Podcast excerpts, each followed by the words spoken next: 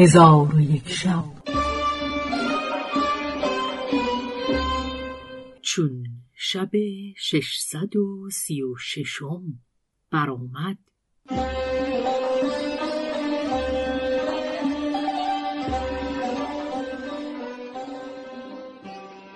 گفت ای ملک جوانبخت ملک دامق ماجرای مادر به او حدیث کرد و گفت مرداست دختر خود به عجیب تزویج کرد و اکنون قصد عروسی دارد. قریب چون سخن ام خود بشنید عقل از سرش برفت و بی خود بیافتاد و نزدیک بود که هلاک شود. پس از ساعتی به خود آمد و بانگ بر لشکر زد و به ایشان گفت سوار شوید ملک دامق گفت ای پسر برادر صبر کن تا من نیز مهیا شوم و با مردان خود در رکاب تو باشم. قریب گفت ای ام نیکوخ سال مرا مجال صبر نماند. تو مهیا گشته در کوفه خود را به من برسان. پس قریب به شتاب هرچه تمامتر روان شد تا به شهر بابل رسید مردمان آن شهر از آمدن غریب حراس کردند و نام ملک آن شهر ملک جمک بود. بیست هزار سوار دلیر در زیر حکم داشت. قریب در داخل شهر بابل لشکران را به فرود آمدن بفرمود و کتابی به ملک شهر بابل نوشته چون رسول به شهر درآمد بانگ برزد که من رسول ملک قریبم دربانان او را به سوی ملک جمک بردند و ملک را از آمدن رسول بیاگاهانیدند ملک او را بخواست. چون رسول در نزد ملک حاضر شد زمین ببوسید و کتاب ملک قریب به وی بداد.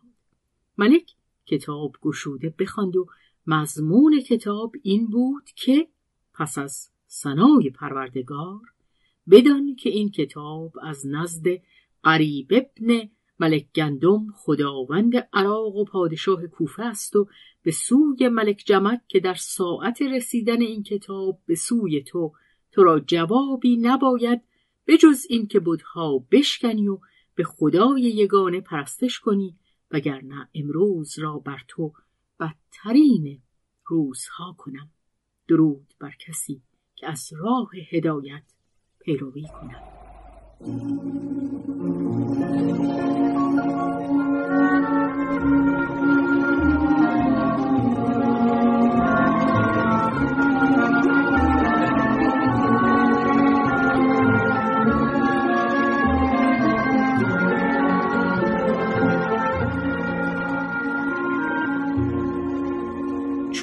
ملک جمک کتاب بخواند چشمانش بگردید و گونهش زرد گشت و بانگ بر رسول زد و به او گفت که به سوی امیر خود بازگرد و به او بگو که فردا هنگام بامداد من و او را جدال است. در حال رسول بازگشت و قریب را از ماجرا آگاه کرد و قریب قوم خود را به تهیه قتال بفرمود. پس از آن ملک جمک فرمود خیمه ها در برابر خیمه های ملک قریب بزدند و لشکر از شهر به سان دریای مواج به در آمد و آن شب را هر دو گروه به آهنگ جنگ بخفتند. چون بامداد شد هر دو گروه سوار شدند و صفها بیاراستند و تبلهای جنگ فرو کوفتند. نخستین کسی که به مبارزت به در آمد قول کوهی بود و درختی بر دوش داشت.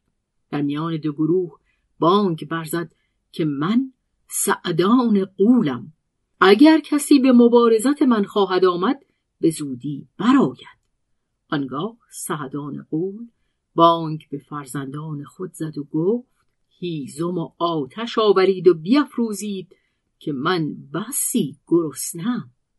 هیزم جمع آورده در میان میدان آتش بیافروختند. آنگاه دلیری از کافران به مبارزت قول برآمد و عمودی آهنین چهلمنی بر دوش داشت. بر سعدان حمله کرد و به او گفت ای سعدان مادرت بر تو بگرید. چون سعدان سخن او بشنید براشفت و درختی را که بر دوش داشت بر هوا برده بر آن دلیر فرود آورد و درخت به عمود برآمد و درخت و عمود هر دو بر سر دلیر برآمدند. استخوانهای او را در هم شکستند و آن دلیر مانند نخل بریده بر زمین افتاد. سعدان قول بانگ به غلامان زد که این گوساله فربه را بر آتش نهید و او را بریان کنید غلامان سعدان به زودی پوست از آن کافر برداشته او را در آتش بریان کردند و پیش سعدان قول بیاوردند. سعدان او را پاک بخورد و استخوان او را بمکید. چون کافران حال سعدان بدیدند اندامشان بلرزید و حالتشان دگرگون شد و گونه ایشان متغیر گشت با یکدیگر بگفتند هر کس که به مبارزت این قول رود قول او را بخواهد خورد و استخوانهای او را بخواهد مکید.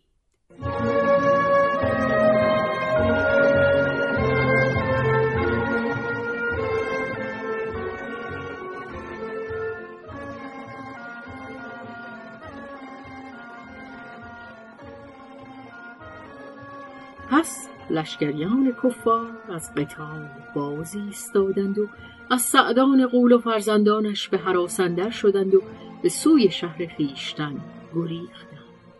انگاه قریب بانک بر قوم خود زد و به ایشان گفت به گریختگان هجوم آورید.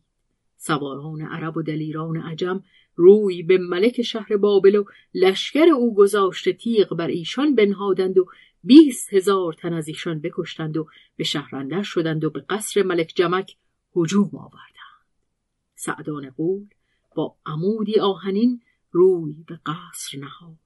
ملک جمک پیش آمد. سعدان قول عمود به وی بزد و او را به زمین انداخت و به هر کس که پیش می آمد عمودی بیش نمی‌زد در آن هنگام از مردمان آواز الامان الامان بلند شد. چون قصه به دینجا رسید. بامداد شد و شهرزاد لب از داستان فرو بست.